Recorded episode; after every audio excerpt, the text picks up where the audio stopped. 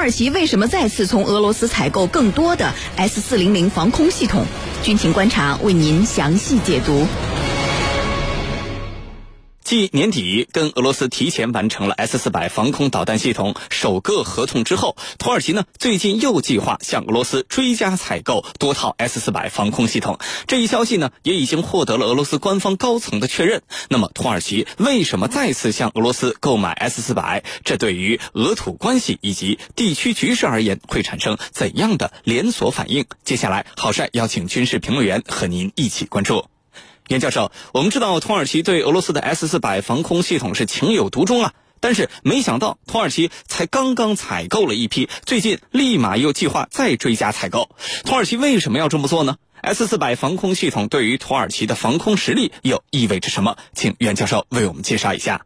土耳其呢，从俄罗斯进口的首批 S 四百防空导弹啊，最初的合同呢是在二零一七年签下的，呃，一共签了四套，合计金额高达二十五亿美元。那么今年年初呢？呃，俄罗斯已经全部交付完毕。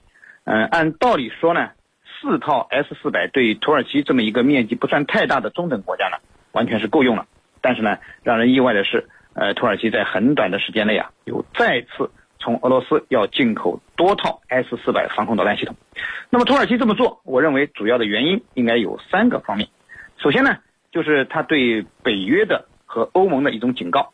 呃，那么最近在利比亚问题、希腊边界的。争端上呢，那么在土耳其看来啊，北约和欧盟是明显在拉偏架，呃，同样都是北约成员国，土耳其明显感觉到了被边缘化，欧盟呢又一直不愿意接纳土耳其，所以土耳其就用购买更多的俄罗斯的 S 四百来警告北约和欧盟，当心土耳其会彻底的倒向俄罗斯，那时呢，呃，美国和北约啊。就会失去土耳其这么一个亚欧大陆连接处的战略桥头堡了。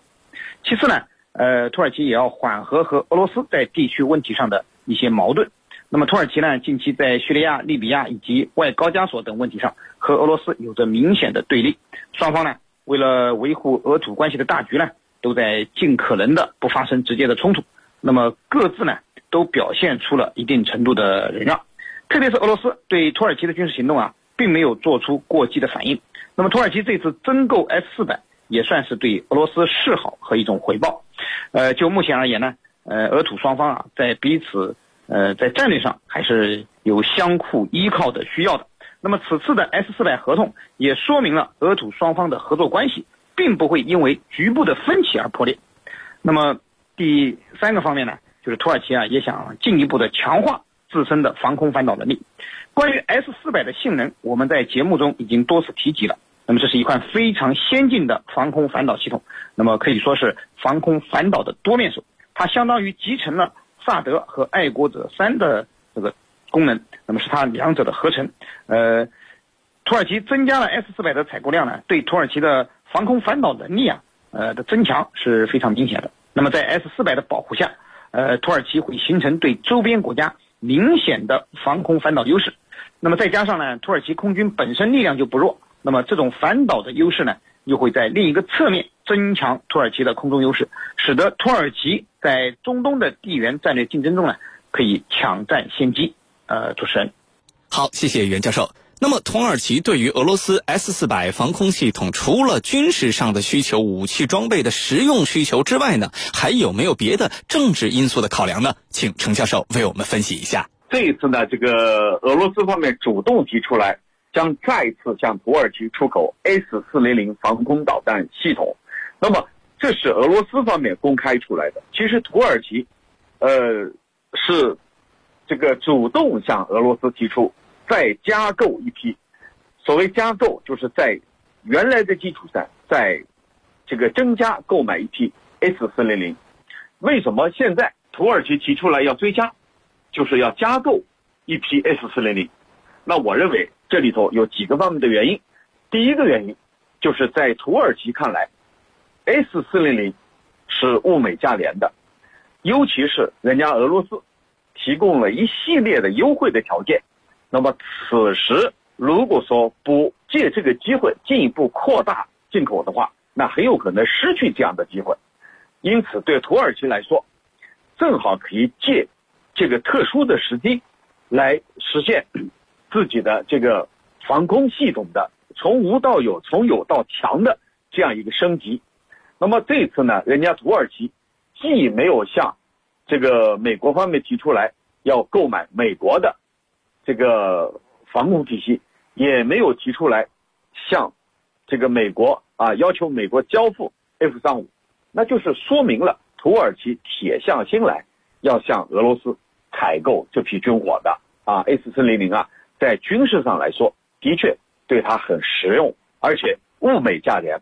俄罗斯提供了一系列的这种呃优惠条件，而这种优惠条件啊，在土耳其看来很有可能稍纵即逝，因为随着土耳其对这个地缘战略选择的不同，那么这有可能瞬间失去，这是土耳其啊借机 来追加购买 S 四零零的一个主要的考量。第二个呢是什么呢？我觉得非常重要。第二个就是，当这个北约对土耳其不太啊不太待见的时候，那么土耳其做出了这个选择。那为什么我们这样说呢？其实最近我们在节目里头也做的很多了，就是最近整个北约里头好像对土耳其啊都有一种什么呢？就是啊呃要对他打压。你比如说。希腊海军的护卫舰和直升机在利比亚附近海域曾经拦截了一艘满载武器弹药的土耳其的运输船。随后呢，希腊的军方还试图在土耳其的军火船上降落，就是直升机用直升机降落，要对他检查。那么，除了希腊跟土耳其关系紧张以外，法国跟土耳其同样关系紧张。咱们还记得，因为双方。出现了这个雷达照射的事件，就是通过雷达锁定，啊，导致双方的关系非常的糟糕。那就是说，希腊、法国它都是北约的成员国，那么北约国家里头对土耳其都不怎么待见。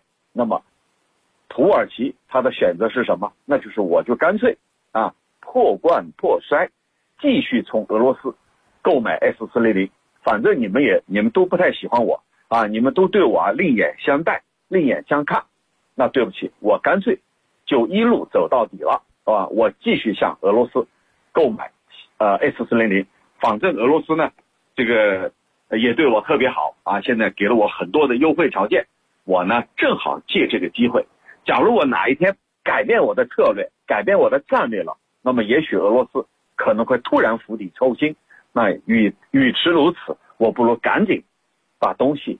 拿到手啊，那么而俄罗斯方面呢，也的确啊，只要你有求，我肯定啊提供。所以呢，对土耳其的这种需求，俄罗斯是呃提前交付 S 四零零啊，尽快把这个买卖把它做实，把它变成现实。因此，这个俄罗斯跟土耳其在这个问题上，其实他们是一拍即合的，双方啊都有各自的小算盘啊。那么土耳其在这个时刻。向俄罗斯追加购买，我觉得更多的，尽管刚才有很多的考虑，但是更多的还是政治上的考虑，就是我要让你北约啊，你们别以为可以一起来对付我，我呢还是有其他的靠山的，我还是有其他的选项的啊，咱们可以走个桥。我认为这是土耳其通过这样一个举动向外释放的信号。主持人。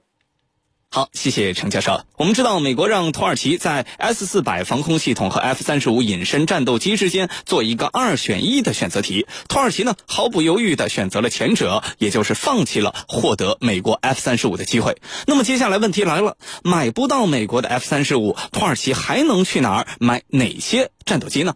土耳其会不会借着这次追加采购 S 四百的契机，进一步的跟俄罗斯磋商，考虑引进俄罗斯的苏五七战斗机呢？请您为我们分析一下。关于土耳其呢，还能买什么样的战斗机啊？呃，其实呢，可供土耳其选择的余地并不大。一方面啊，是整个西方对土耳其都是断供的一种状态。不仅美国的 F 三十五不会出售给土耳其，你像欧洲的台风，呃，法国的阵风，瑞典的鹰狮，甚至以色列的幼狮。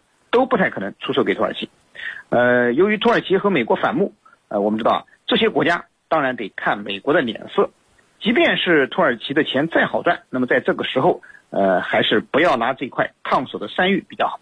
更何况呢，呃，土耳其从俄罗斯购买 S 四百，本身就是对北约的一种背叛行为。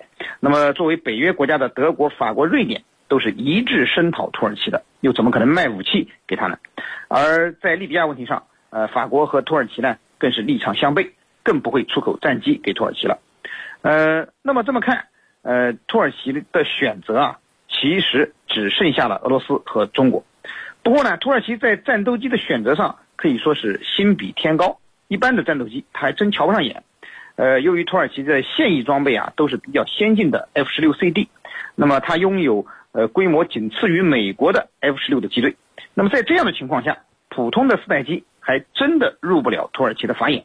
所以呢，他一开始就把眼光盯到了美国的 F 三十五身上，呃，他还积极的参与了 F 三十五的合作研发计划，投资上亿美元。呃，现在呢，美国不卖 F 三十五给土耳其了，那么土耳其却并没有改变他拥有一款五代机的梦想。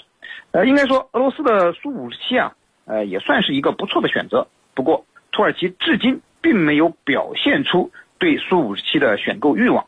呃，我觉得一方面呢，土耳其很可能是对苏五十七的这个综合性能并不满意。呃，相对于 F 三十五，苏五十七无论是在隐身性能还是在信息化作战能力上，都是稍逊一筹的。那么另一方面呢，呃，土耳其也有可能在吊俄罗斯的胃口，希望呢能够和俄罗斯在采购苏五十七上可以讨价还价，呃，讨得一个相对便宜的好价钱。呃，主持人。好，谢谢袁教授。我们注意到啊，虽然土耳其跟俄罗斯的军售交易不断，而且啊每一笔都是大单子，但是双方在国际政治的多个重点议题上都有不少的摩擦、不少的矛盾。你比如说叙利亚问题、利比亚问题，还有最近亚美尼亚跟阿塞拜疆的争端，土耳其跟俄罗斯啊每每站在了对立面之上，可以说是剑拔弩张，对抗激烈。那么在这样的情况之下，这两个国家为什么还能在军售问题上频频达成合作呢？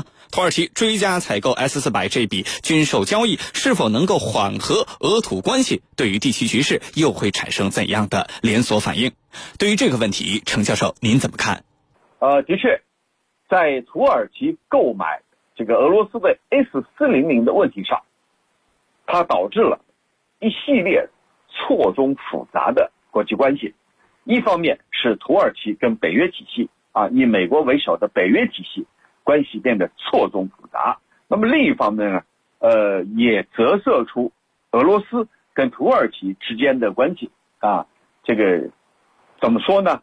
就是他们之间非常的复杂啊，也是错综复杂的。我们从几个方面来说，第一，就是俄罗斯呢，他不希望跟土耳其之间走向破裂。那么土耳其跟俄罗斯。他们在许多问题上是有分歧的，比如说利比亚，这是非常清楚的。那么再一个呢，就是在叙利亚问题上，双方也走不到一块儿，或者不完全走到一起。但是呢，这个如果说让土耳其走向对立面，对俄罗斯来说，这不是他愿意看到的结果，因为那样的话，俄罗斯在叙利亚可能会面临更加复杂的局面。这是俄罗斯不愿意看到的，因此俄罗斯希望通过跟土耳其能够断断续续的改进关系啊，不至于双方破裂。那么纽带是什么？就是向土耳其提供 S 四零零，S 四零零尽管呢这个可能会在价格上吃点亏，为什么？因为俄罗斯做了很多的妥协，可能会有点损失，但是呢，这个毕竟。可以紧紧的拉拢住土耳其啊，像一根纽带一样，把它紧紧的捆在这儿。因为你未来还要有这个售后吧，还有维修吧、维护吧、零配件吧，你都得有求于我。因此，人家俄罗斯看的是这一点，哪怕便宜一点啊，我可以提前交付给你，把这个把这笔买卖做实，赶紧成交。那未来我不怕你不求我，这是这样的。那么第二呢，就是从土耳其方面来说。在土耳其看来，那俄罗斯就是我手里的一张牌，啊，你北约也好，美国也好，不断的对我打压，那对不起，我有的是靠山，我有的是战略选择。当你北约，啊，让我不那么受待见的话，那没关系，我从俄罗斯购买，这样的话让你们很难受啊。这是土耳其要把俄罗斯作为一张牌。那么作为一张牌的过程当中，就是 S 四零零。而购买 S 四零零，无论是北约还是美国，都在强调啊，你这个做法已经让我们北约的安全受到了威胁，因为这款体系很有可能会获取我们非常重要的情报。啊，有的人甚至说，你这样的话，我把你土耳其无法和你进行分享北约体系的情报等等吧。这些都是对土耳其来说的，他需要利用俄罗斯这张牌，而这张牌呢？用的越娴熟，那么北约体系啊越是无奈，这是从土耳其方面来说的。第三个呢是从美国和北约方面来说的。尽管这个土耳其啊，在美国和土北约看来就是一个刺儿头啊，欲除之而后快，但是这又是使不得。为什么？这个不能按照性子来，因为土耳其它的地缘战略，它所处的地理位置非常重要。要不然，我认为美国和北约早就把土耳其踢出北约了。但是正因为土耳其太重要了，因此呢，这个对于土耳其，美国和北约的做法，啊，就像我们平时对孩子一样，打又打不得，啊，骂又骂不得，那怎么办呢？那只能是若即若离啊，一会儿以以某种形式对他进行制裁，一会儿呢又给他一颗糖吃，而土耳其恰恰认准了这一点，你北约不可能把我怎么样。啊，因此我就在两头通吃，左右逢源，在俄罗斯那里我可以得到我需我所需要的好处，而你北约和美国呢，又不能拿我怎么样，而且呢还时不时的要讨好我一下，避免我彻底倒向俄罗斯。因此，从这三个方面来来讲啊，这真的是非常错综复杂啊，而且这样的一种格局啊，在未来还会持续下去。这一切都是因为土耳其现任总统埃尔多安他所推行的，要让土耳其这个像美国那样再次伟大起来，就是要让土耳其成为一个响当当的地区大国，一个有影响力的强国。这是埃尔多安他的梦想。那么围绕这个梦想，他一定会把这个策略把它用好，而且放大到极致。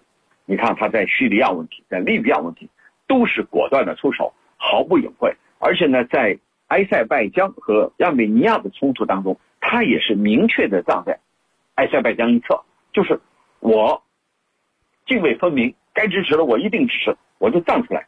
那么目的就是我要成为这一地区的一个大国、一个强国、一个有影响力的国家，围绕这个目标在推进，这就是埃尔多安的战略梦想。主持人，好，感谢我们两位军事评论员的精彩解读。